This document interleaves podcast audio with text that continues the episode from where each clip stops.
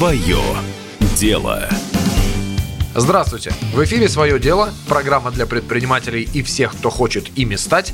Меня зовут Максим Коряка, и этот выпуск мы посвящаем тем, кто, как только что и было сказано, пока только хочет стать предпринимателем.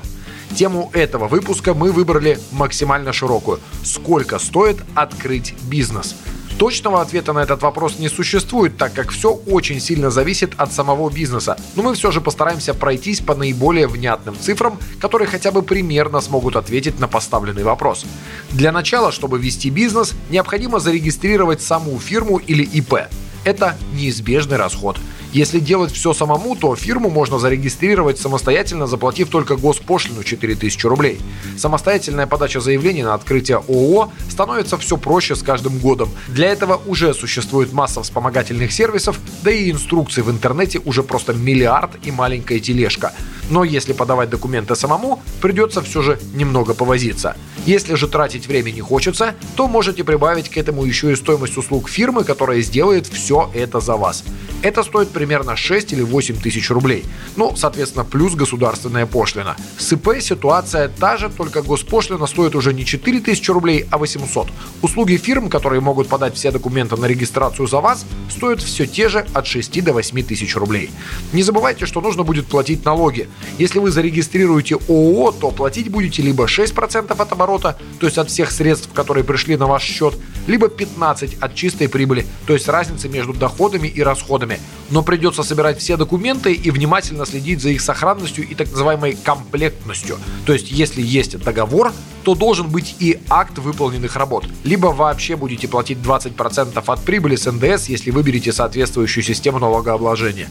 Проще скажем, если деньги в фирму пришли, платишь налоги. Если денег не приходило, налоги тоже 0 рублей. В случае же с ИП ситуация немного другая. Ну как немного, сильно другая. Как ИП вы, даже если на расчетный счет к вам не пришло ни рубля, все равно будете платить обязательные ежегодные платежи, а именно чуть больше 32 тысяч рублей каждый год на пенсионное страхование и чуть больше 8 тысяч рублей на медицинское. Итого почти 41 тысяча рублей в год, даже если вы вообще ничего не заработали. А что касается стоимости самого открытия бизнеса, то эту тему мы раскрывали подробно в других наших выпусках, а в этом лишь поверхностно подчеркнем основные цифры. Например, торговую точку площадью 15 квадратных метров в проходном месте, независимо от продаваемого товара, можно открыть с нуля с учетом всех расходов за сумму, начиная от 700 тысяч рублей. Салон красоты, примерно 50 квадратных метров, в среднем по элитности районе Москвы, обойдется с учетом всех вложений в сумму примерно от полутора миллионов рублей. Магазин продуктов у дома, 50 квадратных метров, с учетом закупки товара тоже от полутора миллионов. Торговый островок в торговом центре Москвы с доходом от 100 тысяч рублей в месяц будет стоить от 1 миллиона рублей с учетом закупки товара и арендной платы. Онлайн-магазины ничего не стоят, если вы делаете сайты самостоятельно. В противном случае хороший, работающий, проверенный сайт интернет-магазина стоит от 100 тысяч рублей. А остальное все – это расходы на маркетинг и рекламу. Тут суммы могут улетать в космос в зависимости от продаваемого вами товара. При этом, не устану напоминать об этом в каждом выпуске, иногда проще купить готовый бизнес, чем открывать его самостоятельно с нуля. Сэкономите и время, и деньги. Сейчас продается очень много готовых бизнесов. Правда, нужно точно знать, что можно покупать, а на что нельзя даже смотреть.